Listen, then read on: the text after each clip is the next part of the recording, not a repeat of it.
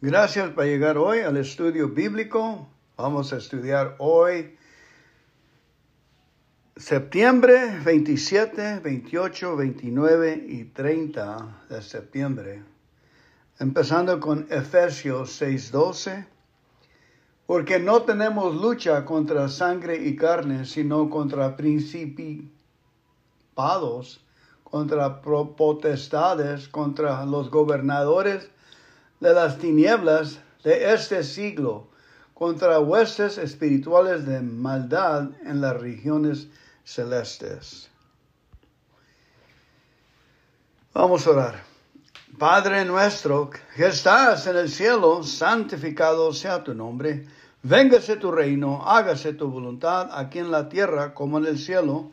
El pan nuestro de cada día, dánoslo hoy y perdónanos por nuestros pecados, así como nosotros perdonamos a nuestros pecadores. No nos dejes caer entre malas tentaciones, mas líbranos y guárdanos de todo el mal. Porque tuyo es el reino, el poder y la gloria para siempre, siempre, Señor. Amén. Muy bienvenidos otra vez. Espero que estén en buen espíritu. Que Dios los bendiga y les apoye, les ayude. Hoy lamentablemente, la mayoría de nosotros no tiene la menor idea de cómo hacer frente a la lucha que se menciona en este pasaje en Efesios 6:12, que dice, ¿por qué no tenemos lucha contra sangre y carne, sino contra principados, contra potestades, contra los gobernadores de las tinieblas de ese siglo, contra huestes espirituales de maldad en las regiones celestes. Efesios 2, Efesios 6, 12, perdón. Efesios. Ahora lo voy a leer en otra Biblia para tener más claridad que tengo aquí. Tuve un sueño una vez de esta Biblia que estoy hablando que se llama Dios habla hoy. Miré que habían 24 changos con dientes bien fuertes tratando de quitarme esta Biblia de las manos.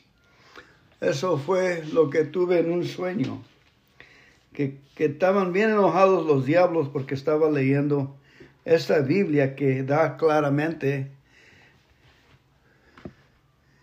6.12 dice,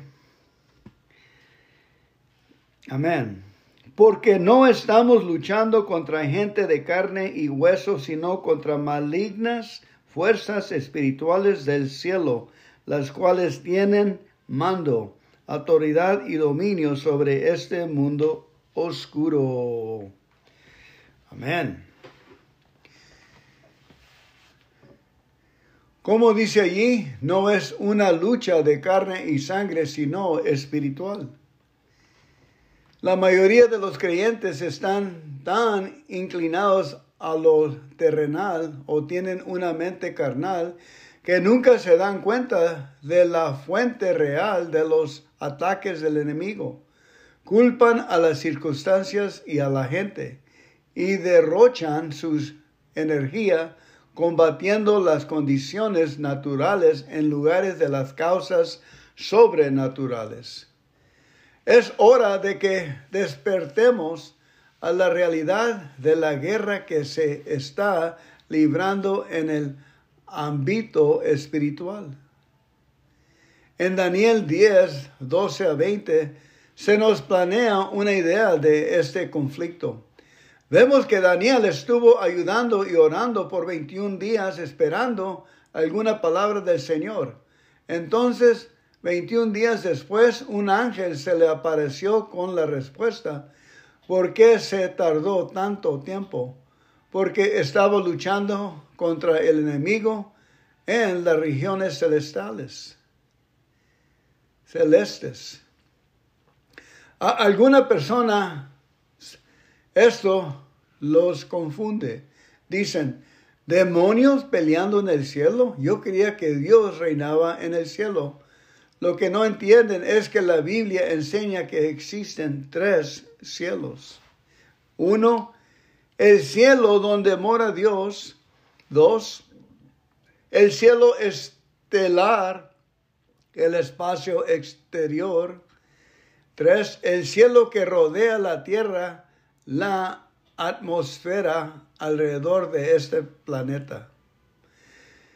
El último cielo es donde se lleva a, cabo la guerra espiritual. Por eso en Efesios 2.2 a Satanás se le llama el príncipe de la potestad del aire.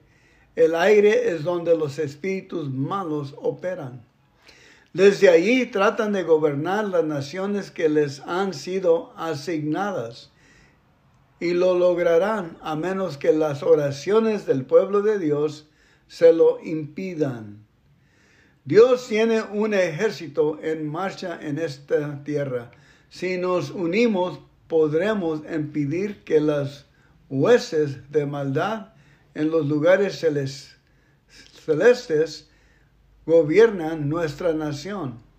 Ha llegado la hora de ponernos a interceder por tanto, póngase toda la armadura y tome su lugar en las filas de los fieles para interceder por nuestro país y por las naciones del mundo. Ahora vamos a leer Daniel 10, 1 a 14. Ahí va. Gracias a Dios, Daniel 10. Una vez estaba orando yo y miré tuve una visión. Miré a Jesucristo como un guerrero listo para pelear contra el enemigo que me estaba molestando. Él bajó del cielo. Yo estaba atrás de su, arrodillado, atrás de sus pies, de su pie. Él estaba como 300 pies alto. Yo tenía como unos uh,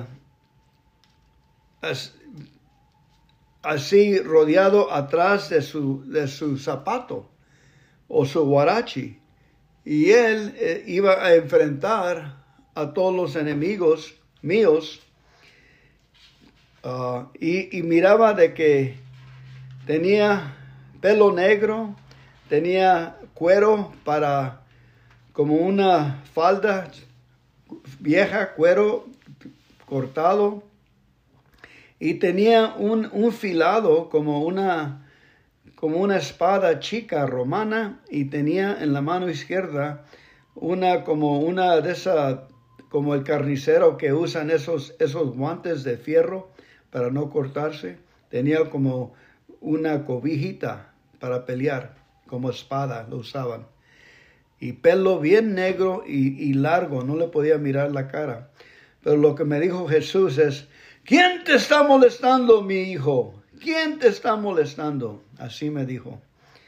Y teníamos problemas en la unión a ese tiempo, ah, cuando estaba manejando de chofer. Amén. Ok, ¿cómo combatir? Para mí, para combatir y ayudar a los ángeles pelear, es yo tengo que estar en la palabra de Dios, en amor, hablar positivo, declarar el nombre de Jesucristo, cantar mucho, las felices voces, ellos corren, estar agradecimiento a todo. El enemigo quiere, quiere comer nuestras almas. El enemigo, nuestras almas son comida para ellos. Nos quieren llevar al, al infierno. So tenemos que pelear con la armadura que el Señor nos ha dado. Oración, cantando, alabando, dando gracias por las cosas que tenemos, levantando la palabra de Dios como lo estamos haciendo, dándole gracias que estamos, que en el nombre de Jesucristo ya han sido juzgados. Le decimos al diablo, ya estás juzgado en el nombre de Cristo Jesús. Vete de aquí, salte de aquí. Amén. Ahora Daniel 1, versículo 1 a 14, capítulo 10. Durante el tercer año del reino de Circo de Persia, Daniel llamó también Belsasar, tuvo una revelación verdadera, pero su significado muy difícil de entender. Sin embargo, Daniel puso toda la atención en ello y pudo comprender el sentido de la revelación. En aquellos días yo, Daniel, estuve muy triste durante tres semanas Ok, quiero hablar de este versículo aquí, versículo 1. Digamos que nuestras vidas, el Señor nos está tratando de dar información sobre nuestras vidas. Y también aquí Daniel tuvo revelaciones muy difíciles de entender. Nosotros tenemos revelaciones muy difíciles de entender, ¿verdad? Sin embargo, Daniel se puso toda su atención en ello y pudo comprender el sentido de la revelación. Y lo que hacemos nosotros es alabamos y damos gracias a Jesús por la información que nos ha dado para que nos explique más de las herramientas que nos has dado para pelear al enemigo. La herramienta que nos has dado es la sangre purificada de Jesús. Esa es una herramienta para pelear. Una agua purificada bendita agua para tomar, le dices a la agua, bienaventurada, bendiciendo el agua y luego tomándola, y luego leyendo las promesas de Dios, las promesas. Tres cosas. Imaginar la sangre de Cristo como dos galones, cinco litros de sangre de Cristo en un jarro de vidrio y luego imaginar uh, un pitcher, una, uh, un cantón, un frasco lleno de agua purificada y le, dice, le dicen, wonderful water, agua increíble. La bendices y luego la tomas y luego leer las, las promesas de Dios y así nos viene buen resultado, nos trae, nos trae lo que dice la, que la sangre es, nos trae que la agua es, nos trae lo que la palabra de Dios es. Así hacemos nuestra fórmula de combatir con el enemigo. A ver si me entienden. Dios los bendiga. Ok, hay que seguir leyendo primero 1 a 14. Durante el tercer año del reinado de Circo de Persia, Daniel, llamado también Belsasar, Tuvo una revelación verdadera, pero no significado muy difícil, pero de significado muy difícil de entender. Sin embargo, Daniel puso toda su atención en ello y pudo comprender el sentido de la revelación. En aquellos días yo, Daniel, estuve muy triste durante tres semanas. No comí alimentos exquisitos parece que comió verduras. Ni probé carne ni vino, ni me puse ningún perfume hasta que pasaron esas tres semanas. El día 24 del primer mes del año estaba yo a, la orilla del gran río Tigris. De pronto me fijé y vi un hombre vestido con ropa de lino y un cinturón de oro puro. Su cuerpo brillaba como el topacio. Su cara resplandecía como un relámpago, sus ojos eran como antorchas encendidas, sus brazos y sus pies brillaban como el bronce, su voz parecía la de una multitud. Solo yo pude ver la visión, pues los hombres que estaban conmigo no se dieron cuenta de nada, porque el miedo se apoderó de ellos y corrieron a esconderse. Yo estaba solo cuando tuve esta gran visión, me puse completamente pálido y sentí que me fallaban las fuerzas. Cuando le oí hablar, caí desmayado y quedé tendido en el suelo. Enseguida una mano me agarró y me levantó hasta dejarme apoyado sobre mis manos y rodillas. Luego me dijo, Daniel, a quien Dios ama, escucha bien lo que te voy a decir. Levántate, porque yo he sido enviado a ti. Tan pronto como terminó de decir estas palabras, yo, tembloroso, me puse de pie. Entonces me dijo, no tengas miedo, Daniel, porque desde el primer día en que tratases de comprender las cosas difíciles y decidiste humillarte ante tu Dios, Él escuchó tus oraciones. Por eso he venido yo. El ángel protector del reino de Persia se me ha apuesto durante 21 días, pero Miguel, uno de los ángeles principales, vino en mi ayuda, pues yo me había quedado solo junto a los reyes de Persia. Así que he venido a explicarte lo que va a pasar a tu pueblo en el futuro, porque la visión que has tenido se refiere a ese tiempo. Amén y amén. La bendita palabra de nuestro Señor Jesucristo. Le damos gracias. Amén. Ahora vamos a leer el 28 de septiembre.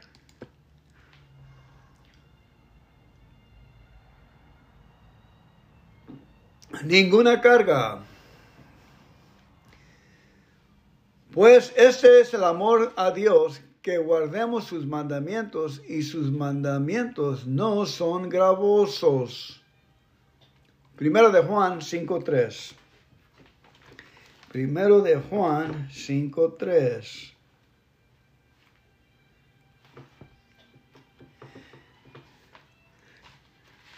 Voy a leerla en la otra Biblia. 5.3 dice,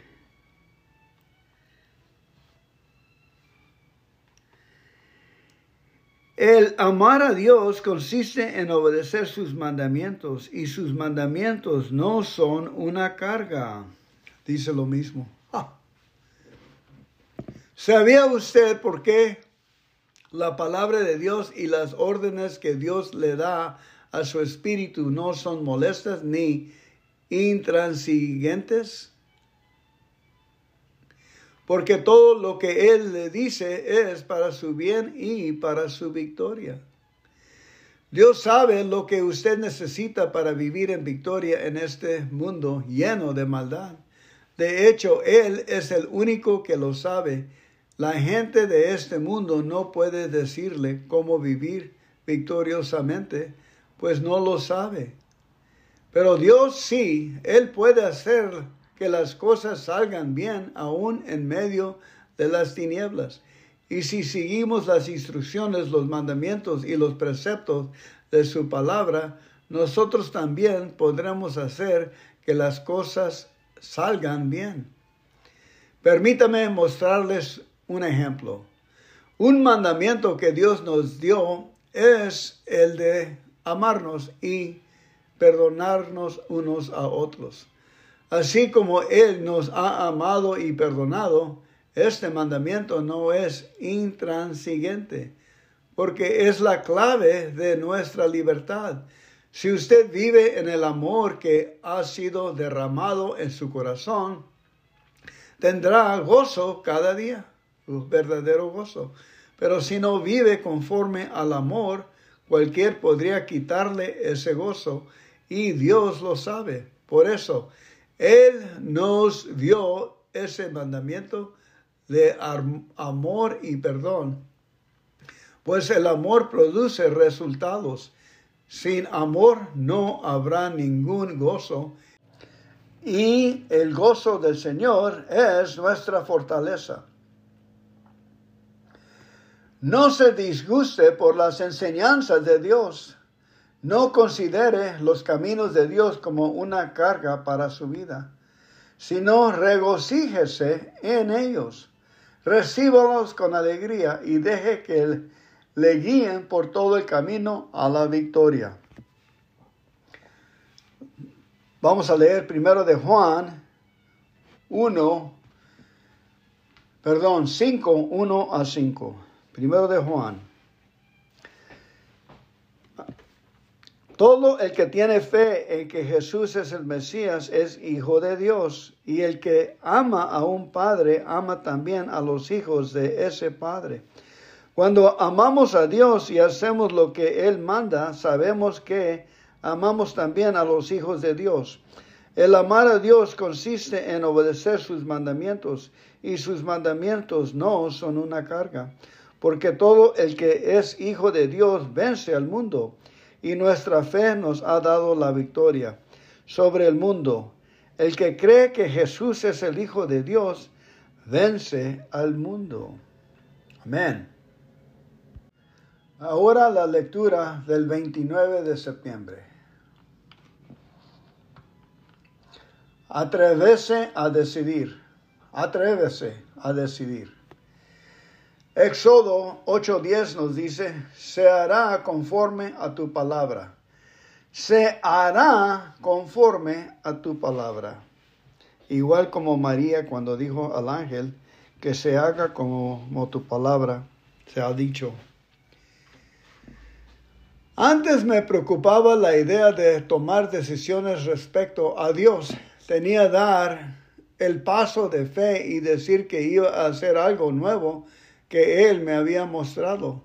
Tenía tanto temor de fracasar que pasaba semanas sin tomar ninguna decisión. Por fin, en un día entendí que ni era mi poder el que iba a llevarlo a, a cabo. Sin embargo, para que Dios pudiera obrar, necesitaba mi decisión. Para que Dios pudiera obrar, se necesitaba mi decisión. No obstante, cuando me decidí a realizar lo que debía hacer, Dios me respaldó. Lo que aprendí es una verdad de la palabra de Dios, que si usted le presta atención, revolucionará su vida. Esta verdad conlleva una gran responsabilidad pero es algo maravilloso de conocer. Es la siguiente, Dios les dio a los hombres el derecho y el privilegio y el poder de decidir. Por ejemplo, usted tiene el derecho de decidir dónde pasará la eternidad y Dios respaldará su decisión.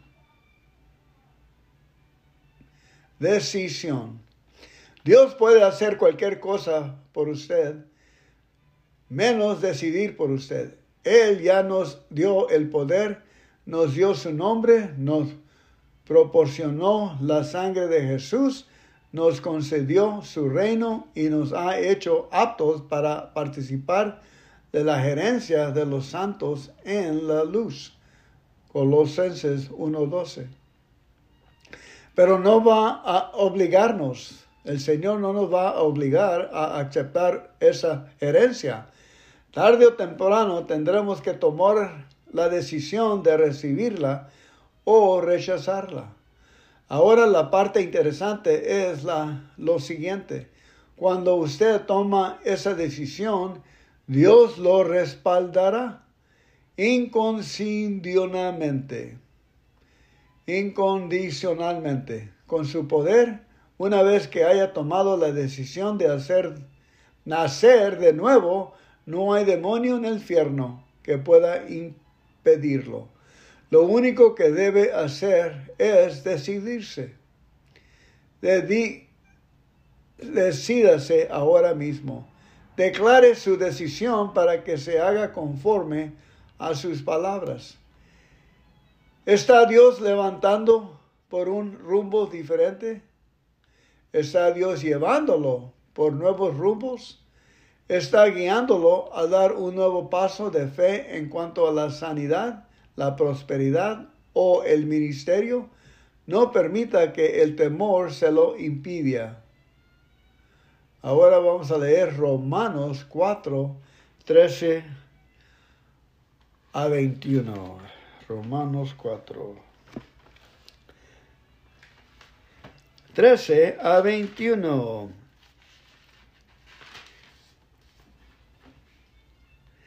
Pues Dios prometió a Abraham y sus descendientes que recibirán el mundo con mojerencia.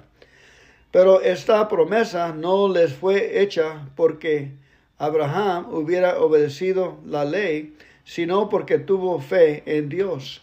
Y por eso Dios lo aceptó como justo.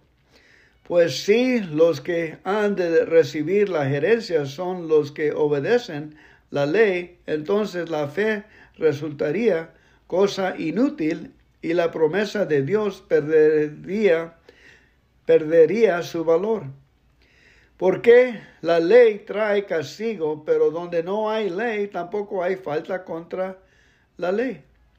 Por eso, para que la promesa hecha a Abraham fuera firme para todos sus descendientes, tenía que ser un don basado en la fe. Es decir, la promesa no es solamente para los que obedecen la ley, sino también para todos los que creen como creyó Abraham de esa manera. Él viene a ser Padre de todos nosotros, como dice la Escritura. Te he hecho Padre de muchas naciones. Este es el Dios en quien Abraham creyó, el Dios que da vida a los muertos y crea las cosas que aún no existen. Y crea las cosas que aún no existen. Cuando ya no había esperanza, Abraham creyó y tuvo esperanza. Y así vino a ser padre de muchas naciones, conforme a lo que Dios le había dicho. Así será el número de sus descendientes. La fe de Abraham no se debilitó, aunque ya tenía casi cien años de edad y se daba cuenta de que tanto él como Sara morirían pronto y que eran demasiado viejos para tener hijos. No dudó ni desconfió de la promesa de Dios, sino que tuvo más fe y confianza. Alabado a Dios, plenamente convencido de que Dios tiene poder para cumplir lo que promete. Amén. Ahora nos vamos al 30 de septiembre. La compasión en acción. Mateo 9:36. Y al ver las multitudes tuvo compasión de ellas, porque estaban desamparadas y dispersas como ovejas que no tenían pastor. Mateo 9:36. Compasión, eso es lo que la gente necesita más que cualquier otra cosa en este mundo. Necesitan que alguien llegue a ellos con la compasión de Dios. La compasión es un anhelo profundo que responde a las necesidades de las personas. Es un término mucho más amplio que la lástima. La lástima no hace nada, solo siente pena por las personas, pero la compasión tiene que hacer algo por ellas. Dios es movido por la compasión y la vida de Jesús en la tierra fue un ejemplo vivo de esa compasión en acción. La compasión fue el móvil de este de todo el ministerio de Jesús. Lo movió a multiplicar los panes y los peces, a sanar a los enfermos y a echar fuera a los demonios, a resucitar muertos y hasta morir en la cruz. Esa misma compasión es la que Él desea manifestar por medio de su vida. Es algo maravilloso, ¿no es cierto? Es asombroso darnos cuenta de que somos el único cuerpo que Jesús tiene ahora en la tierra. Su sanidad tiene que fluir a través de nuestras manos y nuestra fe. Su compasión debe mover, movernos para dar al hambriento, echar fuera demonios y poner en libertad a los cautivos. Pero hermano Copeland, yo no tengo esa clase de compasión. Si la tiene, si el Espíritu de Dios mora en su vida, usted la tiene porque Él es esa clase de amor. Lo único que necesita hacer es ponerla en acción. ¿Cómo? Dice. Así como lo hizo Jesús cuando estuvo en el mundo por medio de la oración y la comunión con el Padre. Estudie los evangelios y note cuánto tiempo Jesús pasó a solas con el Padre. Ese tiempo puso en acción la compasión de Dios dentro de él. Hizo que sintiera lo que Dios siente por el sufrimiento de la humanidad y lo conmovió tanto que siempre que se encontraba con una necesidad, la satisfacía por el poder de Dios. Siga el ejemplo de Cristo. Dedique el tiempo a la comunión con el Padre. Medite en la compasión de Dios hasta que surja con intensidad en su interior. Estimúala hasta lo que el deseo de ver a otros libres llegue a ser primordial en su pensamiento. Jesús lo ha enviado para alcanzar y tocar a este mundo sediente de amor con su compasión. Si usted no lo hace, ¿quién lo hará? Mateo 6, 32 a 46.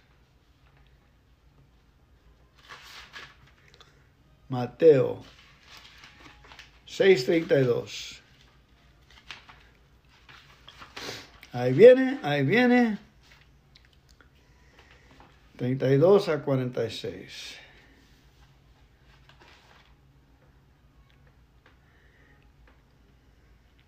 Todas estas cosas son las que preocupan a los paganos, pero ustedes tienen un Padre celestial que ya sabe que lo que las necesitan. Por lo tanto, pongan toda su atención en el reino de Dios y en hacer lo que Dios exige. Y recibirán también todas estas cosas. No se preocupen por el día de mañana, porque mañana habrá tiempo para preocuparse. Cada día tiene bastante con sus propios problemas. Oh, perdón. Qué bonito que leí eso, ¿eh? Quiere decir que si creemos por nosotros mismos, también vamos a creer por los nuestro prójimo. De que hay no que preocuparnos que necesitamos dar a los huérfanos, necesitamos ah, darle trigo a los que tienen hambre, porque Dios, si ponemos nuestra atención en el reino de Dios, y en hacer lo que Dios exige, recibiremos también todas estas cosas para disparar grande, para tener miles y miles y miles de dólares para ayudarles a otros. Hay que creer. No nos cuesta nada por creer. Hay que hablar que te lo tenemos y exigir que te, que nos pasen millones de dólares por nuestras manos para ayudar a otros. Amén.